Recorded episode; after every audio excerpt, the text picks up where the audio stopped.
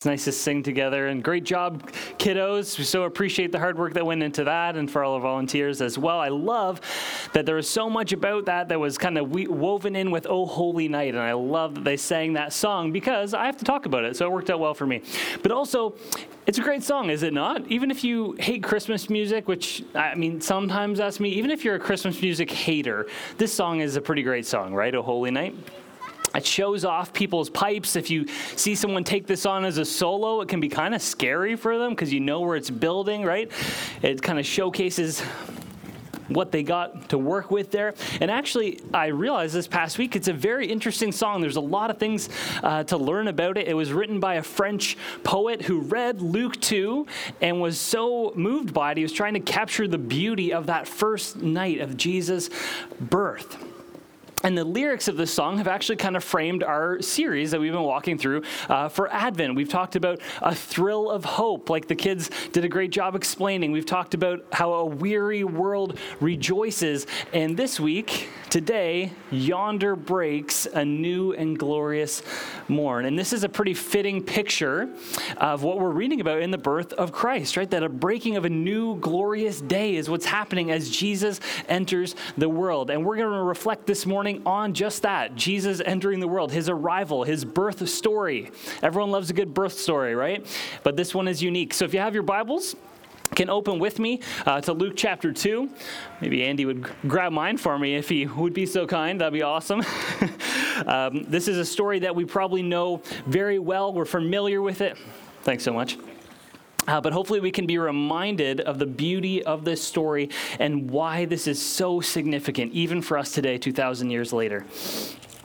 Let's read together Luke chapter 2. It says, In those days, a decree went out from Caesar Augustus that all the world should be registered. This was the first registration when Quirinius was governor of Syria. And all went to be registered, each to his own town. And Joseph also went up from Galilee, from the town of Nazareth to Judea, to the city of David, which is called Bethlehem, because he was of the house and lineage of David, to be registered with Mary, his betrothed, who was with child. And while they were there, the time came for her to give birth. And she gave birth to her firstborn son and wrapped him in swaddling cloths and laid him in a manger, because there was no place for them in the inn. And in the same region, there were shepherds out in the field, keeping watch over their flock by night. And an angel of the Lord appeared to them, and the glory of the Lord shone around them, and they were filled with great fear. And the angel said to them, Fear not, for behold, I bring you good news of great joy that will be for all the people. For unto you is born this day in the city of David a Savior who is Christ the Lord. And this will be a sign for you. You will find a baby wrapped in swaddling cloths and lying in a manger. And suddenly there was with the angel a multitude of the heavenly host, praising God and saying, Glory to God in the highest, and on earth peace among those with whom he is pleased. When the angels went away from them into heaven, the shepherds said to one another, Let us go over to Bethlehem and see this thing that has happened, which the Lord has made known to us. And they went with haste and found Mary and Joseph and the baby lying in a manger. And when they saw it, they made known the saying that had been told to them concerning this child. And all who heard it wondered at what the shepherds told them. But Mary treasured up all these things, pondering them in her heart. And the shepherds returned, glorifying and praising God for all they had heard and seen, as it had been told to them. This is an awesome text, one we know well. And it's interesting this passage, Luke 2, you may not know this, maybe you do, was the first thing ever broadcasted over the radio that wasn't Morse code. You ever heard that before? Before this, it was just sailors and soldiers listening for beep bop boop type of things. And all of a sudden, on Christmas Eve, almost over 100 years ago, suddenly there's the stuff about Caesar Augustus and taxes and going to Bethlehem, followed by Oh Holy Night. It's kind of a historic thing, these two things together. Now, there's a lot of strange details going on in this story with Mary and Joseph, and no room at the inn. There's some grouchy innkeeper we've kind of imagined. There's animals and a manger, and shepherds and angels, and all this stuff. But we're going to focus this morning on the significance of the who. Who is this child that's arrived, and what does this all mean? Because the angels bring this epic news of his arrival to shepherds, like we see, right? And this is a big deal. This is kind of a one of a kind angel encounter in, in Scripture. There's literally thousands of them. It's scary. And the angels say that this is good news of great joy, something worth celebra- celebrating. And then the shepherds rush to see that it's true and proclaim what they've heard about his identity and the significance of what's been said. And the angels say something really particular, which is what we're camping down on this morning that this child, Jesus, is Savior, Christ, and Lord. And we can hear that read really quickly, but that is a big deal. Even as an infant, he's proclaimed Savior, Christ, and Lord. It's not just like a Christmas nicety that he's being called this. This is who he is, even beyond this, right? Christmas Jesus isn't a thing. Christmas Jesus doesn't exist. He grows up. That's a spoiler, hopefully not. Through his whole life, then, and his whole ministry, this identity is demonstrated and confirmed in his teaching, in his preaching, in his healing, in the way he interacts with those around him, in his death and his resurrection. He is Savior, Christ, and Lord.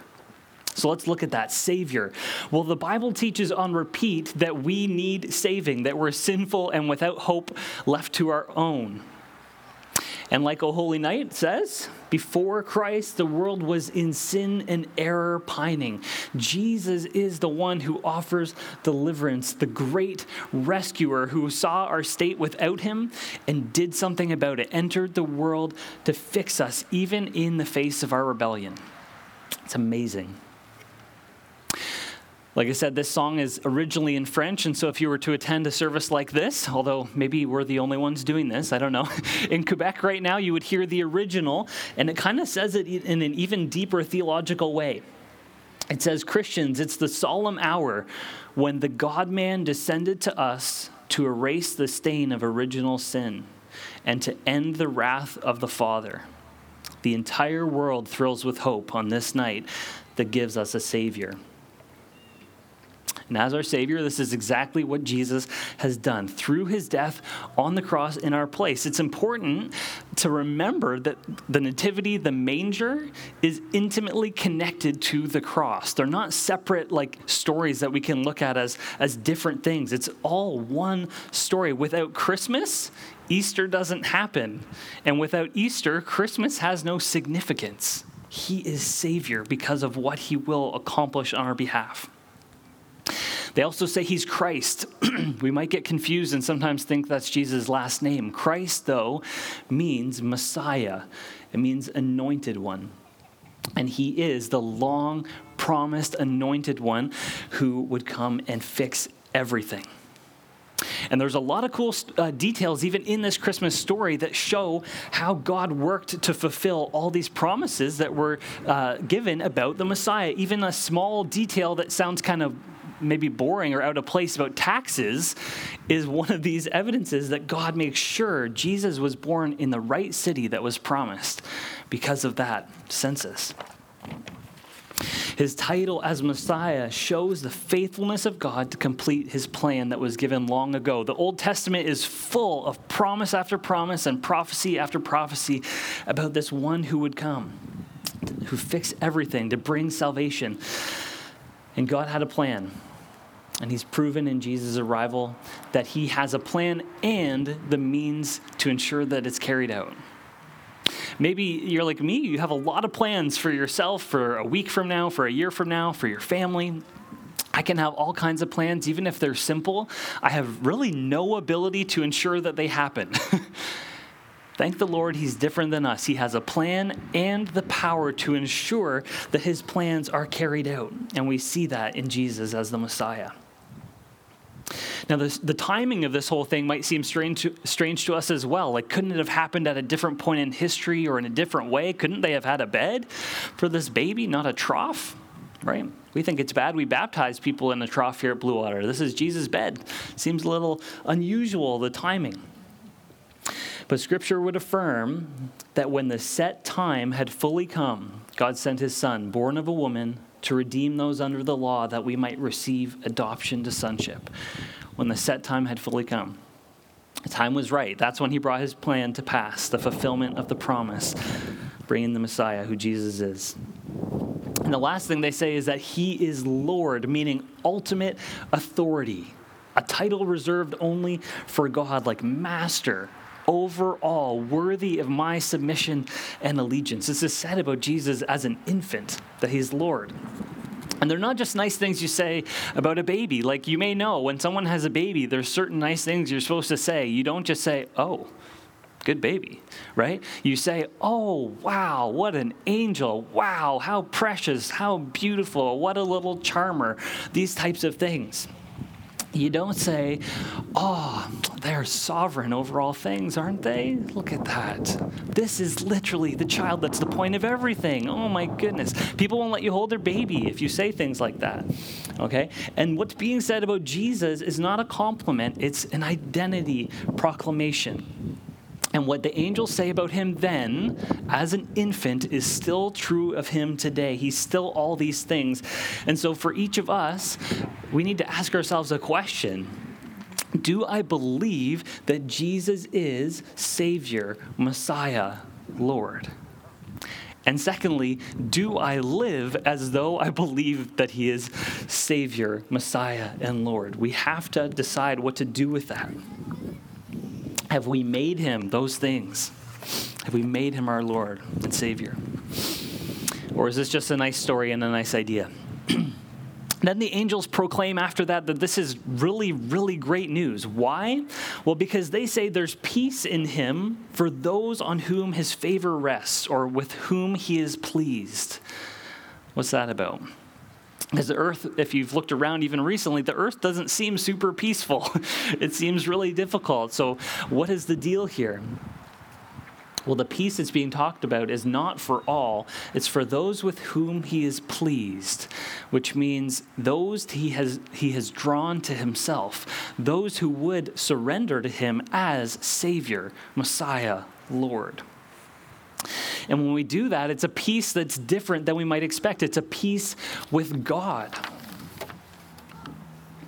It's a forgiveness of sin found in Him. It's a returning to right relationship with God. It's a peace that means salvation, and it's a peace that means eternal life for those who would believe.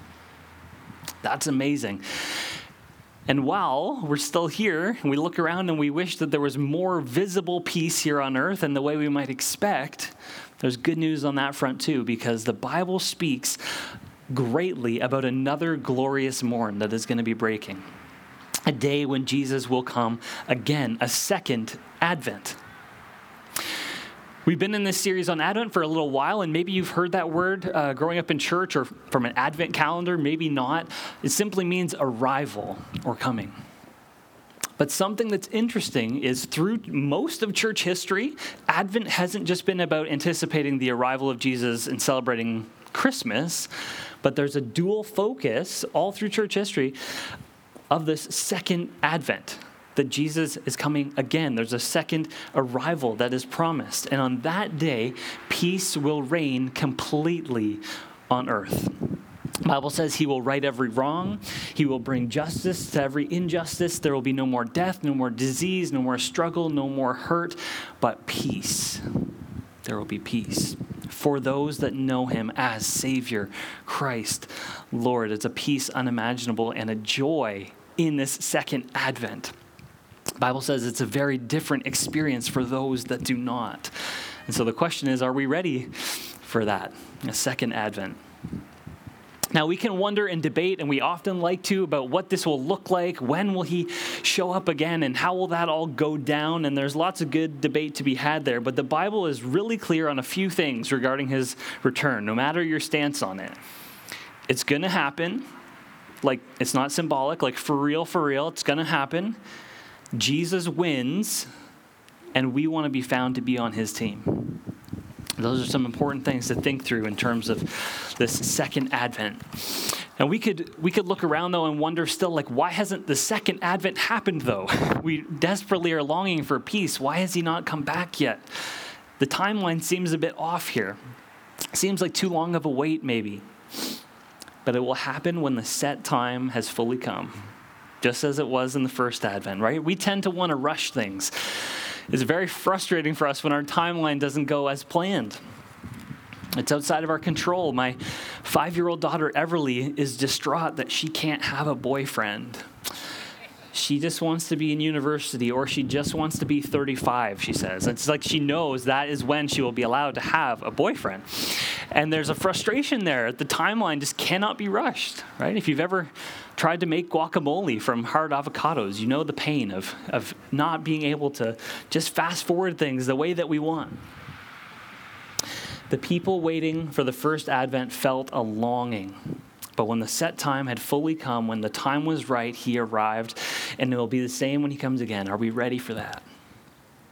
So, this Christmas, coming soon. Let's try hard to not see this Christmas story, even though we've heard it many, many times as like this seasonal thing, like that one weird episode of a show that you like, but you only watch every now and then because it just seems different. It's weird to watch at certain times of the year, maybe.